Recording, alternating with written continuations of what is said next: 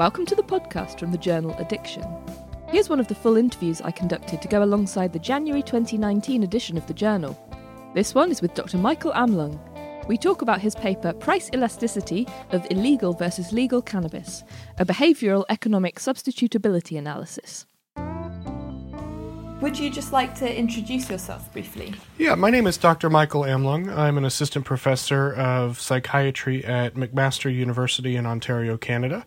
Um, I'm affiliated with the Michael G. DeGroote Centre for Medicinal Cannabis Research and the Peter Boris Centre for Addictions Research. And the reason that I'm speaking to you today is because you've got a paper in the January issue of the journal Addiction. So could you just tell me a little bit about that paper? Yeah, so this paper was really exciting for us, uh, mainly because uh, we were right on the eve of legalization of cannabis, recreational cannabis in Canada that happened in October. And we were interested in looking at how individuals' preferences might change when there was both legal and sort of illicit contraband cannabis available in the market. And so we used a, a framework known as behavioral economics, which brings principles from economics and psychology together to understand how people make choices about different rewards. And so essentially what we did is we first looked at a sample of uh, participants from the United States, from states that had re- uh, legalized recreational cannabis. And what we were doing is we were looking at what's called substitution.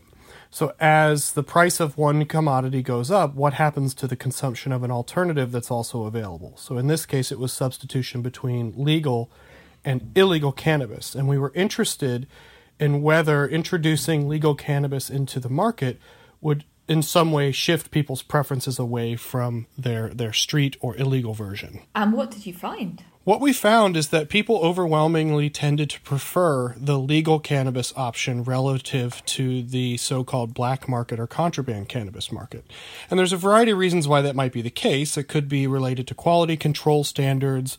It could be uh, that the legal option of cannabis is produced in, uh, at least in some places, it's produced in facilities that have higher quality control standards, less chances of impurities, known T H C and C B D levels.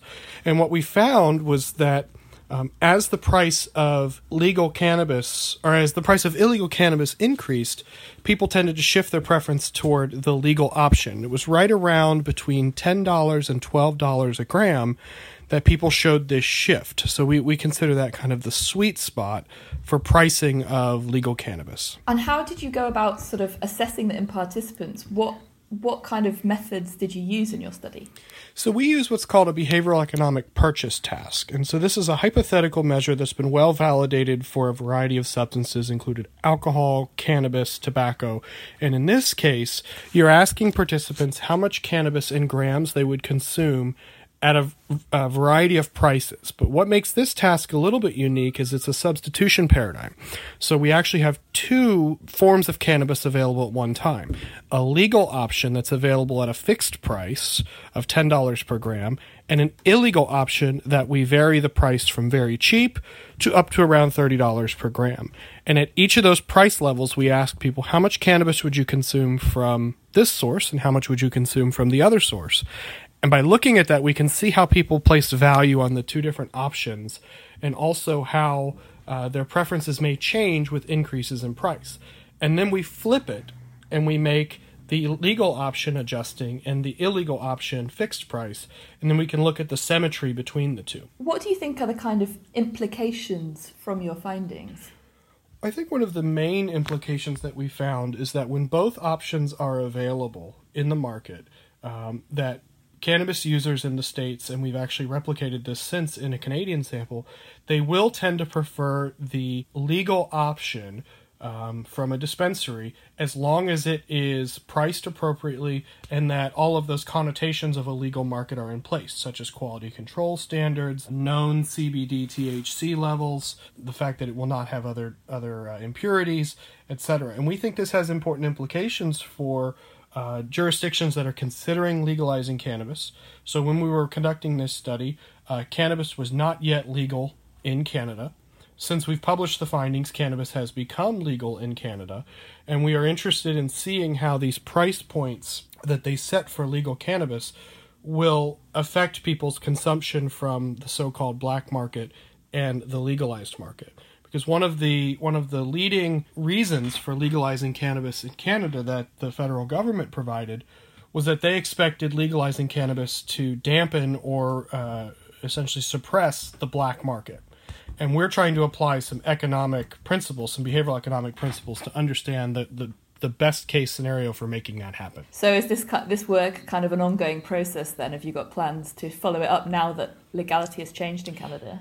Yes, we have. So when we when we ran our first study in Canada, um, it was uh, just recently been accepted for publication in another journal.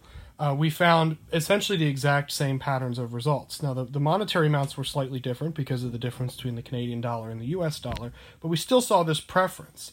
And then what we're doing to follow up is we're planning to run another study six months from now, and then maybe another one uh, a year from now, so that we can see whether these preferences change once there actually is legal cannabis in the market. Because in some ways, in a place like Canada, it almost is a natural experiment because we have data from pre-legalization and we'll be able to collect data from post-legalization.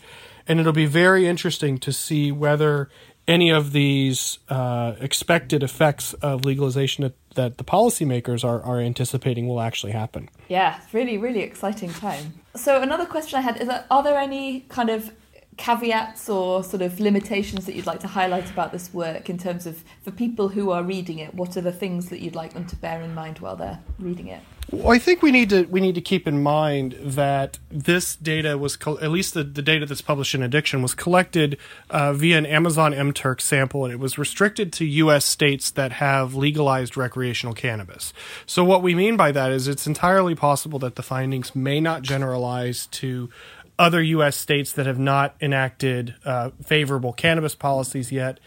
The other thing to keep in mind is that in, inherent in all of these uh, sorts of behavioral economic measures is that the choices are hypothetical. And so people were not actually making choices for real cannabis, real legal versus real illegal cannabis, although some of our work has shown that the hypothetical tasks do show a close correspondence to actual consumption, at least for alcohol and tobacco. It has yet been yet to be determined for for cannabis. But I think the take-home point is that I think the findings are relatively robust. We looked at a variety of different possible uh, moderating factors, and the findings were consistent across age group. They were consistent between men and women. They were consistent between lower and high income. But it still is the case that the findings are, are inherently from a uh, from a hypothetical task that uh, eventually would be would be interesting to do more of a an actual marketplace with smaller quantities, but actual marijuana. And are there any kind of key take-home messages that you'd like people to take away from your paper?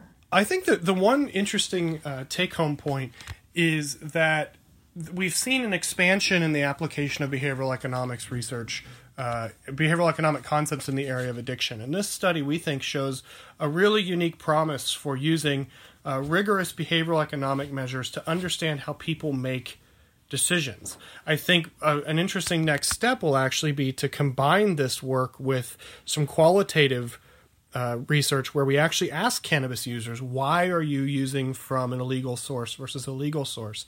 And then combine that with our quantitative measures, looking at uh, value of the rewards and decision making, so we can get a better picture for, we have some assumptions about why people are consuming from one source or the other, but really combining methods across disciplines will be really uh, interesting to see how this plays out. So yeah, we are a uh, we are a research center focusing on the, the potential harms and the potential benefits of cannabis, but we are. It's important to note that the Michael G. DeGroote Centre at McMaster University is not pro-cannabis or anti-cannabis. We are pro-data. So we are trying to collect as much evidence as possible to inform policymakers and other stakeholders that that are uh, you know, have important decisions to make around this. But this study is not to to claim that we we feel that legal cannabis is superior or any other way. Well, that seems like a good place to wrap it up. So Doctor Michael Amlung, thank you so much for taking the time to speak to us today. Thank you very much for featuring our work.